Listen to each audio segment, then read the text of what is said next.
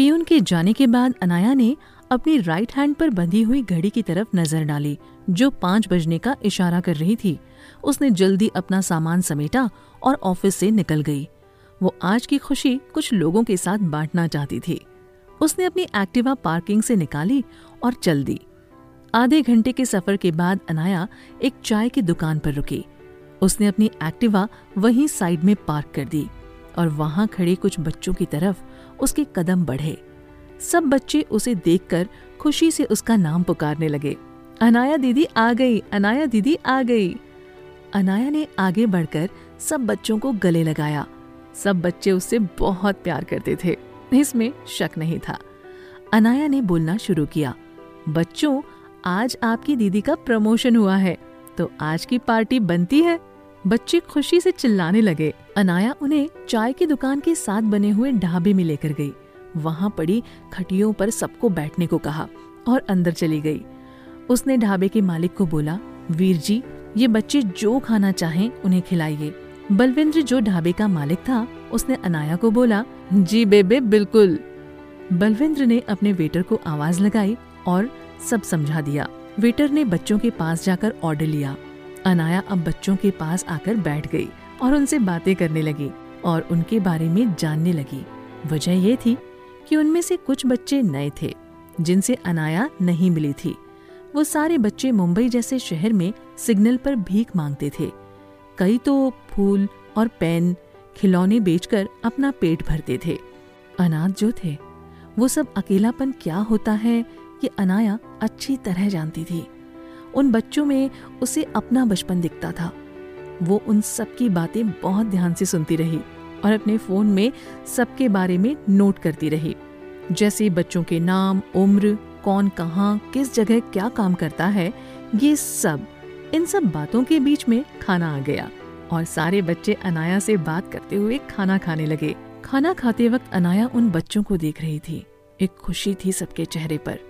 उस खुशी को देखकर अनाया के चेहरे पर मुस्कुराहट आ गई और दिल में सुकून। वहीं दूसरी तरफ़ अरमान थोड़ा बेचैन सा था। पता नहीं क्यों वो घर से बाहर निकल आया और गाड़ी निकालकर हाईवे पर ले आया। गाड़ी साइड में लगाकर बाहर आकर खड़ा हो गया। शाम का मौसम था। सुहाना तो होना ही था। उसने एक सिगरेट सुलगा ली और आती जाती हवा को अपने चेहरे पर महसूस करने लगा। उसने अपनी नीली आँखें बंद की और कुछ सोचने लगा। दो मिनट बाद अरमान का फ़ोन बजा। उसने बिना देखे फ़ोन उठाया और जैसे उसे पता हो कि फ़ोन किसका है, फ़ोन उठाते ही दूसरी तरफ़ से आवाज़ आई। भाई, सारी डिटेल्स निकाल ली है उस बिल्डर की। बहुत पहुँची हुई चीज़ है वो। बस नाम का बिल्डर है। इस कारोबार के बहाने और भी कई काले धंधे हैं उसके। नाम है रणधीर चौधरी। बाकी डिटेल्स आपको मिलकर बताऊँगा। अरमान ने बिना कुछ बोले फ़ोन काट दिया। अरमान ने अपने सिगरेट गिराई और पैर से कुचल कर बुझा दी और बोला, रणधीर चौधरी। वो भी अपनी गाड़ी में जा बैठा और चल दिया। वहीं अनाया ने बच्चों के साथ खाना खत्म किया और बिल पे करने काउंटर पर आकर खड़ी हुई। बलविंद्र ने बिल बताया और उसका कार्ड स्वाइप करते हुए बोला, बेबे, तेने गल दसा। अनाया ने हाँ में सर हिलाया, बलविंदर तुसी बड़ी चंगी कुड़ी हो, जो इन बच्चों की खुशी में खुश हो।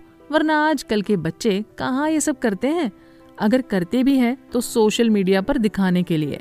आप जैसे बच्चों की वजह से लगता है, इंसानियत अभी ज़िंदा है। वाहे गुरु जी, तेन सारी खुशियाँ देवे। ये बोलते हुए बलविंदर ने अनाया के सामने हाथ जोड़ दिए। बदले में अनाया ने भी मुस्कुराते हुए हाथ जोड़ लिए और ढाबे से बाहर आ गई। बच्चों के साथ वो चाय की दुकान पर आ गई और चाय वाले काका को आवाज़ लगाई, काका, हम सबके लिए चाय दीजिए। काका, जी बिटिया। अनाया बच्चों को लेकर पास पड़े खाली मैदान में जाकर फुटबॉल खेलने लगी। वहीं अरमान ने थोड़ी दूर चलने के बाद अपनी गाड़ी एक चाय की दुकान के पास रोक ली। गाड़ी से उतरकर अरमान ने चाय वाले काका को एक चाय के लिए बोला और साथ में पड़ी हुई खाली बेंच पर बैठ गया। और एक गहरी सोच में डूब गया। तभी उसका ध्यान सामने वाले मैदान में से हो रहे शोर से टूटा। उसने देखा, बारह या पंद्रह बच्चों के साथ एक लड़की फुटबॉल खेल रही है। अब अरमान का पूरा ध्यान उस लड़की को देखने में था। लाइट ब्लू रंग की थोड़ी रफ सी जीन्स, ब्लड रेड रंग का कुर्ता, कमर से नीचे तक आते उसके सुनहरे बाल, गोरा रंग, पतली सी लड़की। उसकी लटे चेहरे पर आ रही थी, जिन्हें वो खेलते हुए बीच बीच में हटाने की कोशिश कर रही थी। इन सबके बीच में जो उसे सबसे ज़्यादा खूबसूरत बना रही थी, वो उसकी हँसी। वो बच्चों के साथ खेलने में इतनी व्यस्त हो गई कि उसने उन बच्चों के बीच में बड़े होने का एहसास ही खो दिया। अरमान की नज़र अब भी उस पर थी। बिना पल के झपकाए अपनी नीली आँखों से उसे ही देख रहा था। उसने नोटिस किया कि उसका दिल बहुत तेज़ी से धड़क रहा था और न जाने कब तक वो उसे देखता ही रहा। तभी काका ने आकर उसे चाय का ग्लास दिया। काका ने मैदान की तरफ़ देखते हुए आवाज़ लगाई, अनाया बिटिया, चाय बन गई है, जल्दी आ जाओ, नहीं तो ठंडी हो जाएगी। अनाया जल्दी से सारे बच्चों को लेकर दुकान पर आ गई और सारे बच्चों को चाय पकड़ाई, लेकिन उसकी नज़र अब तक अरमान की ओर गई ही नहीं। जो जो पिछले पंद्रह मिनट से हो रहा था, अरमान ने अब अनाया को और करीब से देखना शुरू किया। पाँच फुट चार इंच हाइट, सुनहरे रंग के बाल, गुलाबी रंग के होठ, काली आँखें, खूबसूरत हँसी। सबसे अलग चीज़ जो उसकी मुस्कान को और भी खूबसूरत बना रही थी, उसके गुलाबी होठों के नीचे एक दिल अरमान ये देखते ही मुस्कुरा बैठा।